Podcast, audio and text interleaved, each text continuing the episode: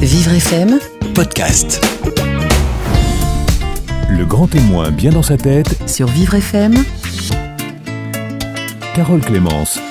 Solène Revol est notre grand témoin bien dans sa tête aujourd'hui sur Vivre FM. À l'âge de 16 ans, Solène a tout pour être heureuse. Cette adolescente d'1m60 pour 52 kg est jolie, sportive et brillante dans ses études. Elle a des amis et un copain. Et pourtant, elle bascule progressivement dans l'anorexie mentale. Elle se persuade qu'elle doit perdre du poids et plus elle en perd, plus elle se sent en surpoids et obligée de maigrir. Hospitalisée pour anorexie mentale, elle n'est toujours pas convaincue d'être trop maigre et durant plusieurs mois d'hospitalisation, elle perd encore du poids pour finalement s'arrêter à 34 kg pour 1m60. Elle sort de cette hospitalisation longue de 9 mois beaucoup mieux, elle a fait face à son trouble anorexique, elle reprend du poids, elle décide d'écrire ce qu'elle a vécu pour expliquer à ses proches, mais aussi aux personnes atteintes de cette maladie. Son livre a pour titre « Une petite voix me disait de maigrir encore » aux éditions XO. Aujourd'hui sortie d'affaires, Solène a 19 ans et poursuit des études d'ingénieur à Lyon. Elle est notre grand témoin bien dans sa tête sur Vivre FM. Le grand témoin bien dans sa tête sur Vivre FM, Carole Clémence. Solène Revol, bonjour. Bonjour. Vous publiez « Une petite voix me disait de maigrir encore » aux éditions XO. Vous publiez ce livre, il vient de sortir il y a quelques semaines. Vous publiez ce livre qui est une autobiographie de votre période difficile. Vous avez vécu une anorexie mentale. Pourquoi avoir écrit ce livre ? Au début, je l'ai écrit pour moi, pour m'aider à comprendre comment j'étais arrivée dans cette maladie.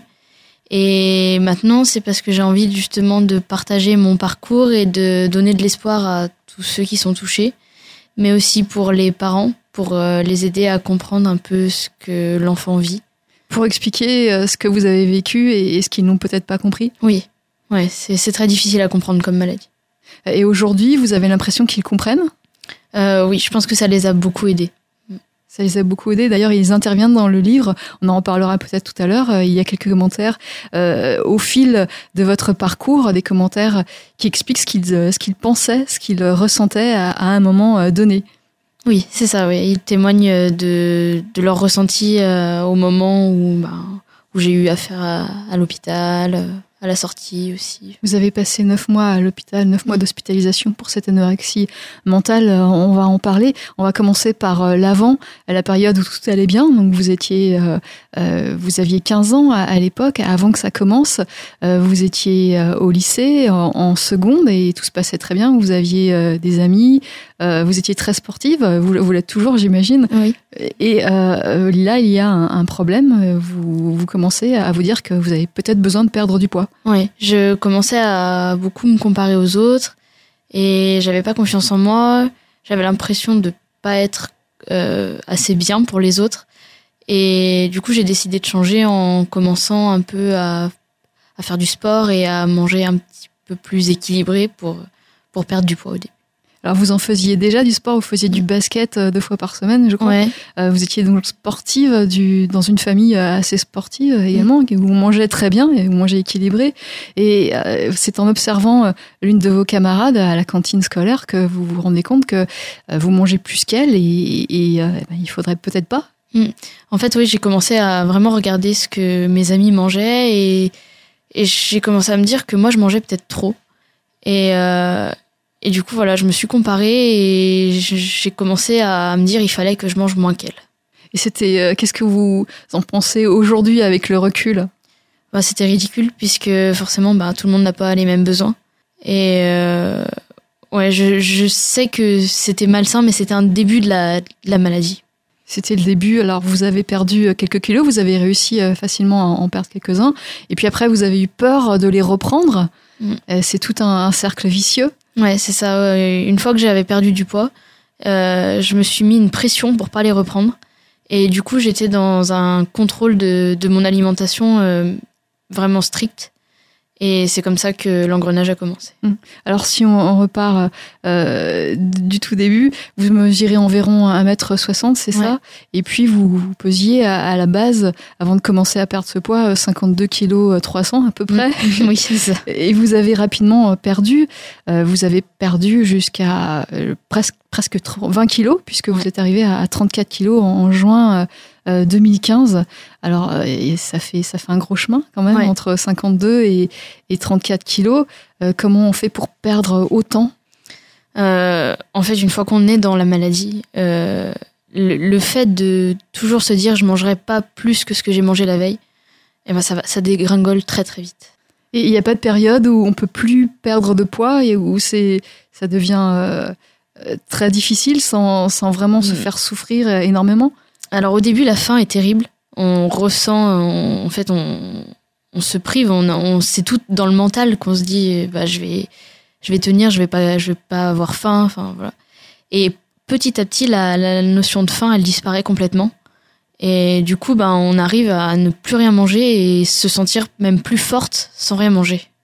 Mais alors, vous décrivez dans votre livre que vous mangez beaucoup moins, vous avez moins d'énergie également, et ça se voit, les gens le perçoivent. Lorsque vous faites un effort sportif, vous êtes tout de suite exténué et on voit que vous n'êtes pas bien. Mais moi, je ne le ressentais pas comme ça. Les gens le voyaient, mais moi, j'avais l'impression d'être plus forte, d'avoir l'estomac vide, ça me rendait plus forte. Et j'avais l'impression que je contrôlais plus, que j'avais le contrôle en fait de mon alimentation, de mon corps. Et du coup, ça me donnait une certaine force à ce moment-là. Comment se manifestait cette sensation de force ? C'était une force dans quelle mesure ? En fait, c'était un plaisir, dans le sens où j'avais cette petite voix justement qui me disait de pas manger. Et justement, c'était une récompense. J'avais réussi à pas manger, la petite voix me disait que c'était bien parce que j'allais perdre du poids. Donc c'était comme un effort sportif, c'est ça ? Mm. Et à la fin, vous réussissiez à chaque fois. Voilà. Vous étiez gagnante. C'était ça. Mais paradoxalement, c'était jamais assez. Il fallait que je perde plus de poids. J'avais l'impression que les kilos ne se voyaient pas quand je les perdais. Alors du coup, il fallait que j'aille plus loin. Mais pourtant, votre entourage rapidement se rend compte que vous maigrissez, commence à s'inquiéter et vous explique que vous êtes maigre. Mais je voulais pas le reconnaître. J'étais pas consciente en fait que cette envie de perdre du poids, c'était pas normal pour moi. Au début, j'étais juste dans l'envie de perdre du poids et du coup, je reconnaissais pas la maladie et j'essayais de le cacher. Et c'est pour ça que j'ai utilisé plein de stratagèmes pour que personne ne remarque que je mangeais moins ou que je faisais plus de sport. Alors justement, c'est paradoxal, vous élaborez des stratégies pour qu'on ne voit pas que vous maigrissez, et en même temps, vous pensez ne pas maigrir, vous pensez être toujours grosse. Ouais, alors en fait, je voulais pas qu'on m'empêche de maigrir. J'avais envie que ça se voit, qu'on me voit que j'étais fine, mais je voulais pas que les gens voient que je mangeais pas, parce que je voulais pas qu'on m'arrête justement. Et donc, dans votre esprit à l'époque, vous n'étiez pas maigre, vous n'étiez pas mince, vous étiez grosse ou même très grosse.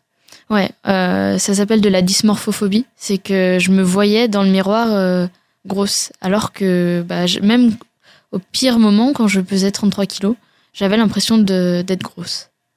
Et même en vous regardant, même en vous prenant en photo, il n'y avait pas la réalisation. Ouais. Non, je regardais les photos et c'était pareil. J'avais la même image de moi, d'une fille pas mince. Ouais. Et c'est maintenant, 2-3 ans après, que je m'en rends compte en les regardant les photos.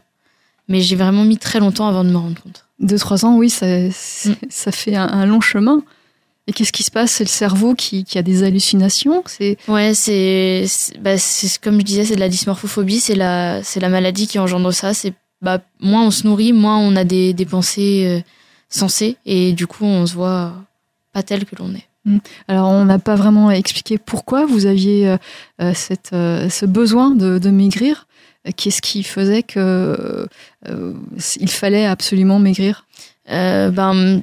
C'était vraiment, j'avais l'impression de ne pas être bien et que les gens ne m'aimaient pas comme telle que j'étais. J'avais l'impression de ne pas plaire.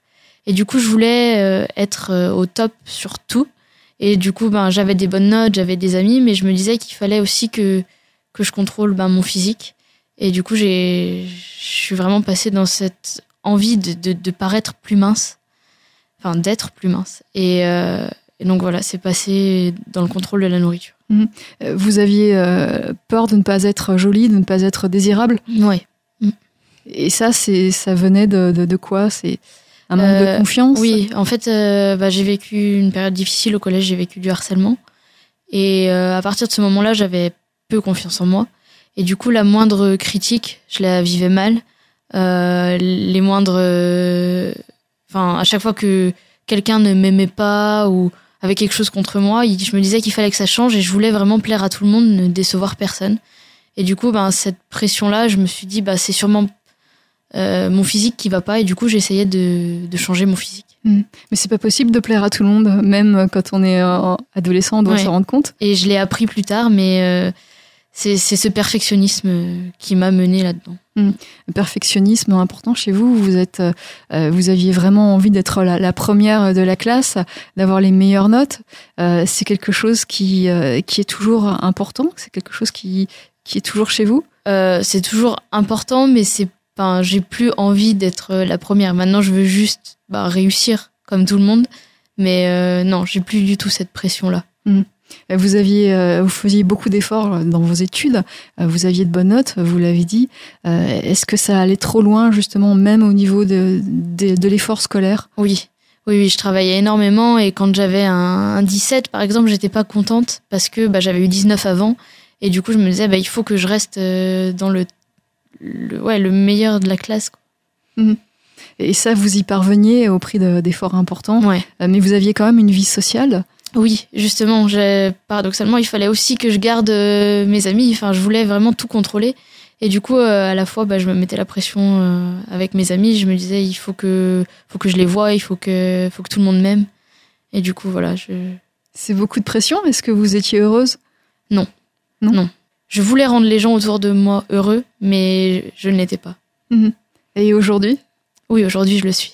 Aujourd'hui, après ce passage très difficile, ça a duré 9 mois, au moins 9 mois. Et aujourd'hui, vous êtes guérie de cette anorexie mentale et vous allez mieux. Oui. Vous n'avez plus cette pression que vous vous mettez sur vous pour être parfaite. Non, maintenant, j'ai vraiment appris à relâcher toute cette pression et à m'aimer telle que je suis. Et comment on fait pour relâcher cette pression? C'est beaucoup de travail. C'est 9 mois. Je suis passée par 9 mois à l'hôpital, mais il y a aussi tout ce qui est après, où il faut apprendre à vivre à nouveau. Oui. On va en parler. On va parler de votre entrée à l'hôpital tout de suite après une petite pause musicale. Nous sommes avec Solène Revol et nous parlons de son livre « Une petite voix me disait de maigrir encore », un témoignage sur son anorexie mentale qu'elle a surmontée sur Vivre FM. Jusqu'à 13h, le grand témoin bien dans sa tête sur Vivre FM, Carole Clémence. Aujourd'hui, notre grand témoin bien dans sa tête se nomme Solène Revol. Solène Revol qui témoigne d'une période difficile de sa vie, l'anorexie mentale qui l'a touchée, qui l'a conduite à être hospitalisée pendant de nombreux mois. Et elle sort aujourd'hui une autobiographie, Une petite voix me disait de maigrir davantage, de maigrir encore, aux éditions XO. Alors on parle de votre témoignage, Solène, on a parlé des difficultés avant l'hospitalisation, on va parler du diagnostic qui a été posé à un moment donné où on vous a dit, mais vous êtes anorexique. Alors ça s'est passé comment? Alors en fait, avec la dénutrition, j'avais perdu mes règles, parce que le corps est complètement déréglé quand on a une perte de poids si radicale. Donc là, vous pesiez combien avant le diagnostic? 38, 39. C'était déjà très maigre. C'était déjà très, très faible. Et en fait, j'évitais toute conversation sur la nourriture avec mes parents. Et ma mère, elle l'avait bien compris. Et du coup, elle m'a dit, elle est passée par le fait que j'avais perdu mes règles pour m'en parler. Et elle m'a dit, il faudrait que tu ailles voir le médecin parce que c'est pas normal de perdre ses règles. Et donc, elle m'a emmenée chez le médecin. Et du coup, j'ai dit au médecin ce que je ressentais, mais je lui ai pas du tout parlé d'anorexie parce que pour moi, j'arrivais pas à... C'était pas ça pour vous? Je savais pas. En fait, j'attendais qu'on le dise pour moi. Et donc, c'est à ce moment-là que le médecin... a dit à ma mère, Solène souffre d'anorexie mentale. Et vous avez compris tout de suite ce que c'était? Alors, ça me fait du bien de l'entendre, parce que j'avais besoin qu'on le dise pour moi. Mais à la fois, j'étais encore dans le doute. Je savais pas, parce que pour moi, j'étais encore pas assez maigre et j'avais pas la légitimité, en gros, de dire que j'étais anorexique. Vous pensiez que vous perdiez trop de poids, mais vous avez une vision des autres, des personnes anorexiques, où vous pensiez que c'était vraiment pire que, oui, voilà, que l'autre cas. Pour moi, j'étais pas maigre.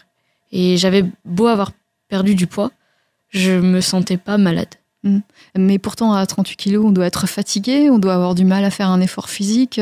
Vous aviez arrêté le basket et la course à pied ? Alors jusqu'à ce moment-là, j'avais continué. Les deux ? Oui, les deux. Et je me sentais encore pleine d'énergie. Mais c'était vraiment qu'une sensation parce que les gens me voyaient et me trouvaient très faible. Mais moi, j'avais l'impression que j'étais plus forte comme ça. Vous aviez l'impression d'être performante physiquement ? Alors que c'était pas le cas. Non. Enfin, c'était en fait cette petite voix dans ma tête qui me le faisait croire, qui me disait oui, t'es plus forte comme ça, t'as perdu du poids, t'es. En fait, c'était le fait de la sensation de plaisir d'avoir perdu du poids qui me rendait plus, enfin, qui me donnait l'impression d'être plus forte. Puisque vous faisiez un effort et vous y arriviez, c'était concluant. C'était ça. Faire un effort, c'était dépenser de l'énergie. Et donc, j'allais pas prendre du poids, même si j'avais un peu mangé. Alors, votre entourage, qu'est-ce qu'il disait justement lorsqu'il vous voyait fatigué, lorsqu'il vous voyait physiquement démuni, physiquement C'était difficile d'en parler parce que à chaque fois que quelqu'un essayait d'amener le sujet, j'évitais la question. Et du coup, je trouvais toujours quelque chose pour pas parler du sujet de ma perte de poids. Vous évitiez, vous vous mettiez en colère, peut-être ouais, vraiment j'évitais et puis j'évitais les moments de repas, je me cachais, je disais que j'avais déjà mangé. Alors qu'est-ce qui marchait justement pour s'adresser à vous, pour en parler ? Pas grand-chose à ce moment-là. Le moment où j'ai accepté d'en parler, c'est à partir du diagnostic du médecin. Donc vous pensez que un parent, un proche, une personne anorexique ne peut rien faire lui-même ? On peut essayer de faire prendre conscience à la personne, mais ça sera jamais aussi fort que quelqu'un de professionnel. Et je pense qu'il faut quand même en parler, il faut le dire, parce que la personne en prendra plus vite conscience si on lui répète. Même si au début, elle s'énerve, elle veut pas, elle le reconnaît pas, il faut en parler le plus possible. Alors, dans votre entourage, vous aviez une personne anorexique, justement, et vous, en la voyant, vous pensiez, mais elle est maigre, elle est trop maigre, et vous ne vous identifiez pas du tout à elle. Et comment on l'explique ? Parce que vous aviez les problèmes alimentaires connus de l'anorexie. Ouais, mais je ne voulais pas le reconnaître, ou plutôt cette petite voix dans ma tête m'empêchait de le reconnaître, puisqu'à chaque fois que je me disais, oui, j'ai peut-être un problème, arrive au moment du repas, c'était non, t'es trop grosse et il faut pas que tu craques. Et du coup, voilà, je le reconnaissais pas. Je voyais les autres maigres, mais moi, je ne me voyais pas maigre. Et pourtant, dans les vêtements que vous enfiliez, vous deviez voir la différence ? Ouais, vous deviez nager ? Je le voyais, mais je me persuadais que c'était pas le cas. Ça, c'est le trouble, l'anorexie mentale. Ouais. C'est le cerveau qui n'est plus réaliste. Non, ouais, c'est ça. Une double personnalité où on a l'impression que l'on est encore grosse. Et qu'est-ce qui peut changer justement ce fonctionnement du cerveau ? Qu'est-ce qui peut faire qu'on prend conscience ? Est-ce qu'il y a des médicaments ? Est-ce qu'il y a... les médicaments, ça aide à ne pas être complètement déprimé, mais c'est pas ça qui fait qu'on avance. Il faut... moi, je sais que ce qui a été nécessaire, ça a été l'hospitalisation. C'est ce qui m'en a fait prendre conscience. Le fait d'être seule face à mon repas et de me dire je suis à l'hôpital, je suis enfermée, il y a peut-être un problème. Et du coup, petit à petit, j'ai réussi à lutter contre ces mauvaises pensées.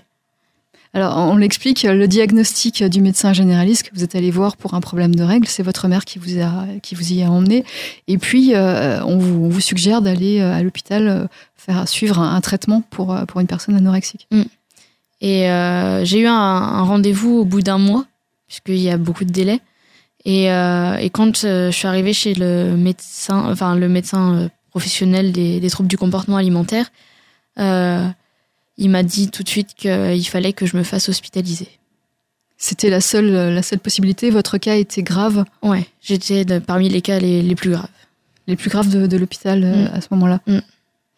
C'est-à-dire que vous mangiez quoi à l'époque ? Je mangeais vraiment pas grand-chose. J'arrivais à manger un fruit, à manger 3 grains de riz, mais c'était pas plus, quoi. Par jour ou par repas ? Oui, par jour. Par jour ? Ouais. Et le soir, je mangeais la moitié d'un bol de soupe et j'étais pas bien de l'avoir fait.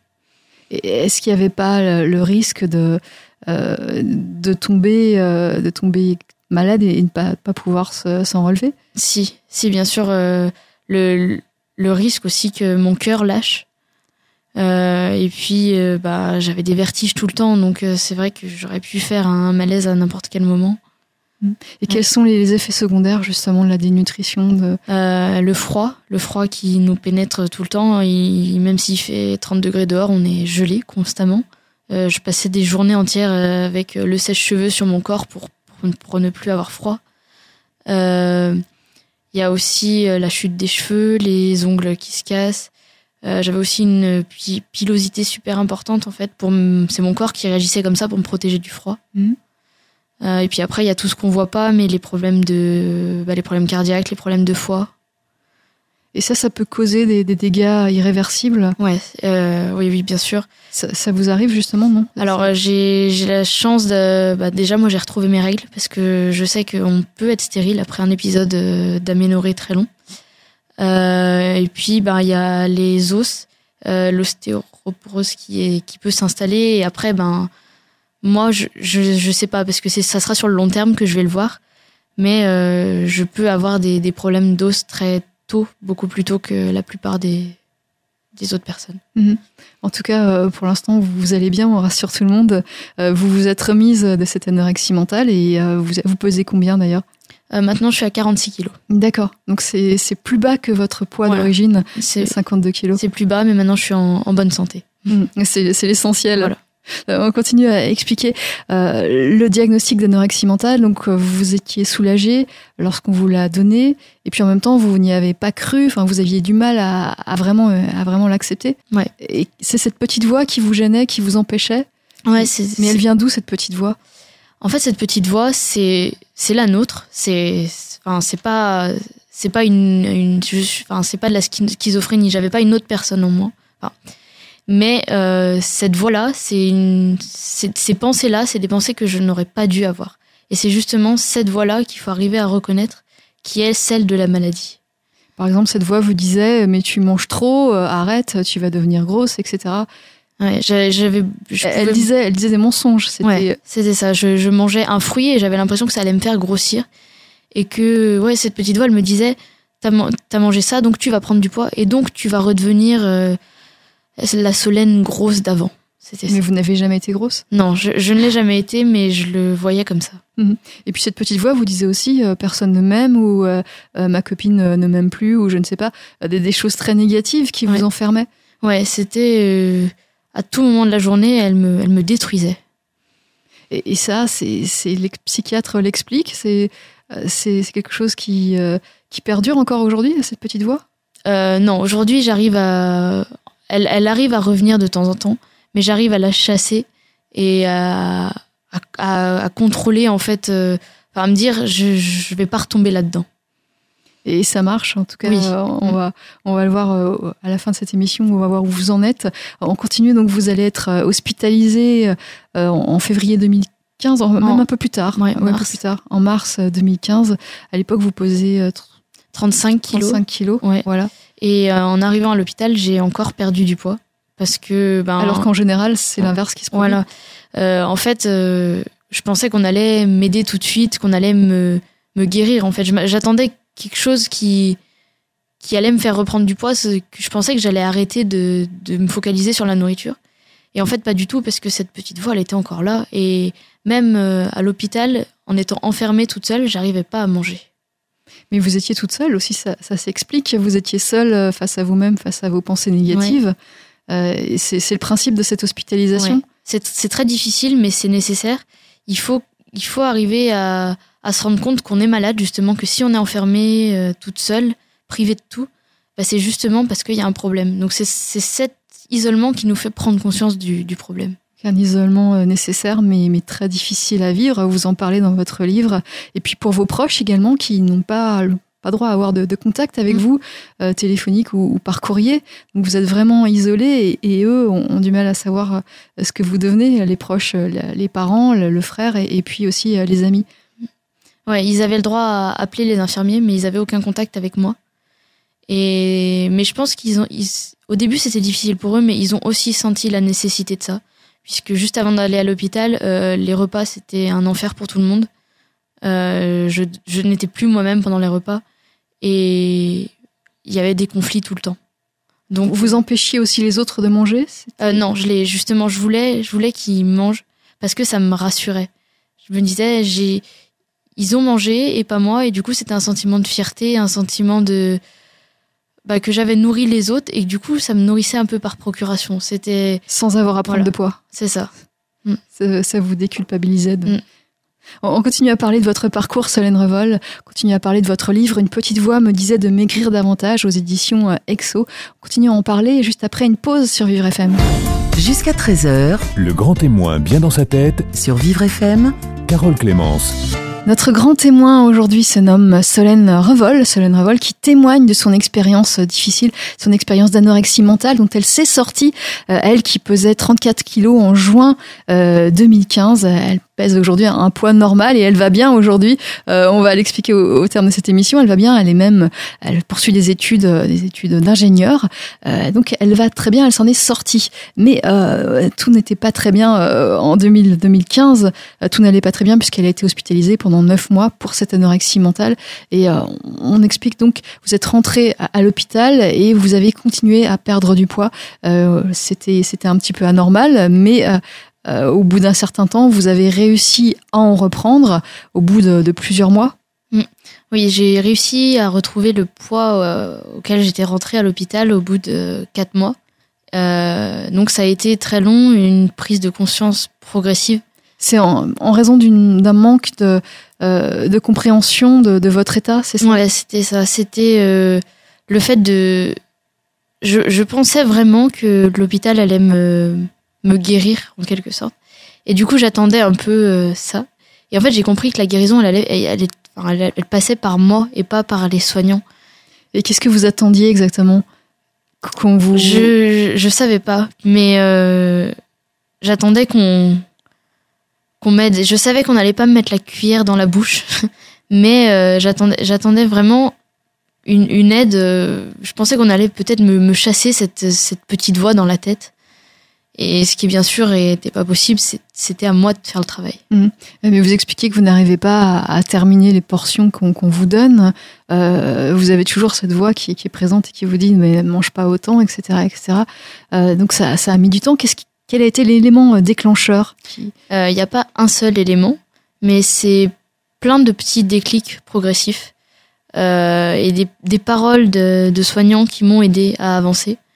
Par exemple, une fois, un médecin je suis rentrée dans son bureau et ce jour-là, j'étais descendue donc à 33 kilos. Et il m'a dit que si je continuais, c'était la mort qui m'attendait. Parce que... si je descendais en dessous, mon cœur pouvait lâcher, enfin tout mon corps en fait. Et ça a été un électrochoc où vraiment je me suis dit au repas d'après, il faut que je me batte, il faut pas que je me laisse mourir.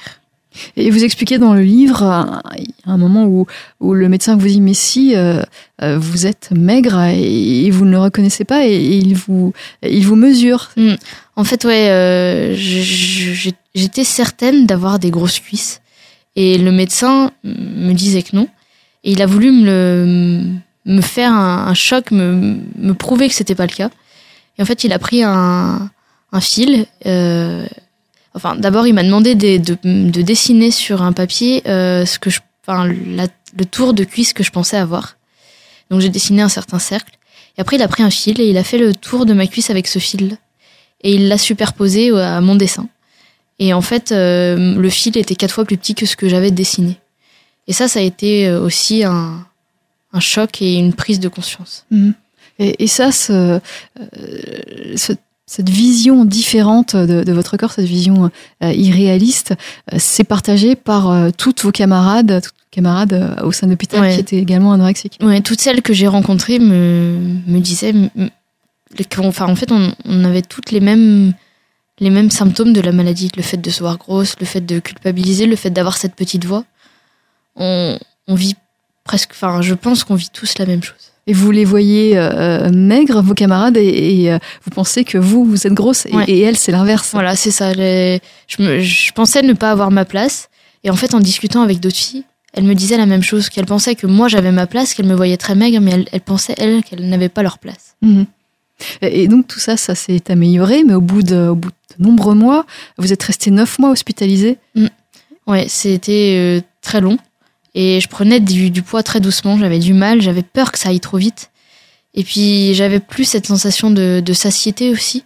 Et du coup, j'avais l'impression que si je contrôlais pas ce que je mangeais, j'allais reprendre du poids trop vite. Et je voulais reprendre du poids, mais ça me faisait tellement peur que je mangeais encore très peu. Et qu'est-ce qui vous faisait peur ? J'avais peur de ne pas m'accepter, en fait. Parce que, puisque je me voyais pas maigre, et j'avais l'impression que si on me faisait reprendre du poids, j'allais devenir vraiment grosse. Ce serait pire qu'avant. Voilà. Et vous aviez toujours ce problème d'accepter que vous étiez maigre. Mm. C'est ça. En fait, à un moment donné, vous avez réussi à comprendre sans.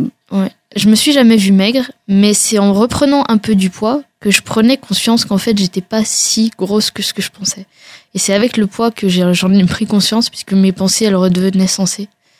Et ça a mis très longtemps, et au final, je me rends compte que je me suis jamais vraiment vue maigre, que maintenant, quand je vois les photos, je me vois maigre, mais quand j'étais à 33 kilos, c'était le moment où je me sentais le plus grosse. À l'époque, donc, vous étiez toujours sous cet aspect, sous cette maladie qui faisait que votre cerveau ne comprenait pas la maigreur, ne comprenait pas les choses, ne voyait pas les choses de manière réaliste. Et donc, aujourd'hui, c'est terminé. Oui. Depuis, en fait, petit à petit, avec le poids, j'ai commencé à me voir telle que je suis. Et aujourd'hui, quand je me regarde dans un miroir, je me sens bien. Voilà. On rappelle combien vous pesez aujourd'hui ? 46 kilos. Donc vous avez repris 10 bons kilos ? Ouais, même ouais, un peu plus.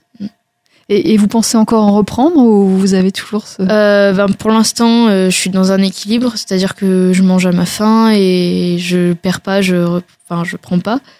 Mais peut-être que ça viendra au fur et à mesure. En tout cas, pour l'instant, je me pèse plus et du coup, je me pose pas la question.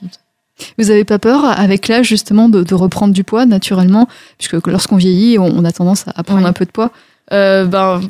Comme je me sens bien maintenant, je me pose pas du tout la question de comment je vais être plus tard. Mmh. C'est plus une préoccupation. Non, des fois ça revient un petit peu, mais maintenant j'arrive à me dire, allez, c'est pas grave, de toute façon j'ai trop souffert avec cette maladie, il faut pas que je retombe dedans. Mmh. Mais vous êtes quand même encore très mince. Oui. Il y a encore de la marge. Ouais. Et comment on fait justement pour ne pas retomber dans les anciens travers, pour ne pas avoir peur de prendre du poids, ce que vous avez subi très longtemps ? Il faut qu'à chaque fois que ces mauvaises pensées reviennent, il faut se rappeler tout ce qu'on a vécu avec ça et se dire non, je recommence pas. Et du coup voilà, il faut le combat, il continue toujours. Puisqu'il ne faut pas se refaire avoir, faut pas retomber là-dedans, même pendant les moments de stress. Mais c'est quand même beaucoup plus facile et je me rends compte que plus j'avance et plus cette voix, elle disparaît. Donc ça, c'est très positif. Et vous poursuivez un traitement, vous avez une psychothérapie peut-être ? Oui, j'ai encore un petit traitement et sinon j'ai des rendez-vous, mais beaucoup plus espacés qu'avant. Et c'est juste pour contrôler et vérifier que je ne retombe pas dans ça. Mmh. Alors, vous expliquez dans le livre qu'il y a quand même un profil particulier des jeunes filles anorexiques. Ce sont des jeunes filles qui sont exigeantes envers elles-mêmes, très exigeantes, et qui visent la perfection. Ouais, c'est ça. On est souvent très perfectionnistes. Et on cherche à être bien de tous les côtés. Et c'est souvent, ça se traduit justement par l'anorexie, par le fait de vouloir être plus mince. Et être bien de tous les côtés, être parfaite, vous en avez fait votre deuil ou c'est quelque chose qui est toujours présent dans votre esprit ? Non, j'ai fait le deuil d'être parfaite. Je sais que c'est pas un but dans la vie puisque personne ne peut l'atteindre. Et aujourd'hui, je cherche juste à ce que tout le monde, enfin mes parents, mes amis m'aiment bien, mais pas tout le monde maintenant. Voilà. Vous dites dans votre livre, je vous cite, « Dorénavant, je crois au bonheur et non plus à l'excellence. Je m'accepte enfin. » Donc, le bonheur et l'excellence, c'est incompatible. Oui, c'est totalement incompatible. Et parce que de toute façon, la perfection, on l'atteint jamais. Et du coup, si on se dit que c'est ça, c'est notre la perfection, c'est pour être heureuse, c'est pas possible. Et maintenant, je suis heureuse et pourtant, je suis pas parfaite. Alors, ça se traduit comment, justement, au niveau de vos études, des études difficiles, les études d'ingénieur, il y a quand même d'énormes efforts à produire et, et vous devez vous restreindre, j'imagine. Oui, mais je travaille encore beaucoup puisque là, les études le demandent, mais je suis pas la meilleure de ma classe et ça me dérange en aucun point puisque je sais que je vais quand même les réussir, mes études, parce que je donne ce que j'ai et ça marche très bien comme ça et j'ai pas besoin d'être la meilleure pour me sentir bien. Et où est la limite ? Comment savoir jusqu'où il faut aller justement pour être bien dans ces efforts ? Je pense que quand on n'a pas envie de travailler, quand on est vraiment, quand on a déjà bien travaillé, il faut s'écouter et pas se dire. Il faut arriver à se dire je peux pas tout faire, je peux pas avoir des bonnes notes dans toutes les matières et il faut relâcher le contrôle de tout. Mais est-ce qu'on n'a pas peur d'avoir de mauvaises notes, justement ? Il n'y a pas ce stress ? Pour l'instant, je sais que je gère bien les cours, donc j'ai plus cette pression-là. Je sais que si je travaille régulièrement, j'ai mes bonnes notes, et puis voilà. Alors, vous êtes en première année de prépa, justement, pour entrer dans une école d'ingénieur à Lyon. Et donc, vous avez de bonnes notes. Vous avez réussi, malgré ces 9 mois d'hospitalisation, à reprendre votre cursus normal ? J'ai dû redoubler ma terminale parce que j'ai loupé toute la fin de première et la moitié de ma première terminale. Et j'ai réussi à passer le bac en 2 ans, ça a été aménagé. Et ça m'a beaucoup soulagée puisqu'en sortant de l'hôpital, j'étais encore très fragile. Et il fallait pas que je me remette la pression, que je retombe dans les cours à fond. Et donc, du coup, ça m'a beaucoup aidé de passer cette année en 2 ans. Est-ce que vous estimez aujourd'hui que vous êtes guérie de cette anorexie mentale ? C'est toujours difficile à prononcer le mot guérie, mais en tout cas, maintenant, ça m'empêche plus d'être heureuse et je sais que je suis forte et que je vais jamais me laisser couler dans l'anorexie. Est-ce que vous vous aimez pleinement aujourd'hui ? Oui, maintenant, je me trouve belle et j'aime beaucoup ce que je dégage maintenant. Comment fait-on pour s'aimer pleinement ? Alors là, je vais vous donner un conseil aux auditrices qui auraient peut-être des problèmes, des complexes. Ouais, je pense qu'il faut pas penser aux autres, il faut penser à soi et pas se comparer. Si on est bien dans notre corps, il faut pas essayer de se dire je suis plus mince ou plus grosse qu'une telle. Il faut vraiment se penser à soi et vivre pour soi. Vivre pour soi, c'est pas toujours évident lorsqu'on est empathique, lorsqu'on s'occupe beaucoup des autres. C'est ce que vous faisiez, vous occupez des autres. Est-ce qu'il faut pas être un petit peu égoïste ? Si, et surtout, il faut se dire que si on veut rendre les autres heureux, il faut être heureux soi-même, puisque c'est la première étape pour faire le bonheur de ceux qui nous aiment. Donc il faut être un petit peu égoïste pour rendre les autres heureux, pour aimer les autres et pour être gentil avec les autres, en tout cas bienveillant. Merci Solène Revol, on arrive au terme de cette émission. Solène Revol, merci de nous avoir présenté votre livre « Une petite voix me disait de maigrir encore » aux éditions XO. Vos proches, on n'en a pas parlé, mais vos proches, comment vivent-ils aujourd'hui alors on ne parle pas de guérison, mais vous allez beaucoup mieux. C'est un pur bonheur de les voir heureux comme ça et fiers de moi et puis après avoir tant souffert, je pense que maintenant on profite tous de ces moments-là. Et voilà, il faut en faire une force. Voilà, ils participent à ce livre, ils donnent leurs commentaires, en tout cas ils expliquent comment ils ont vécu votre parcours difficile d'anorexie mentale. Merci Solène Revol. Merci.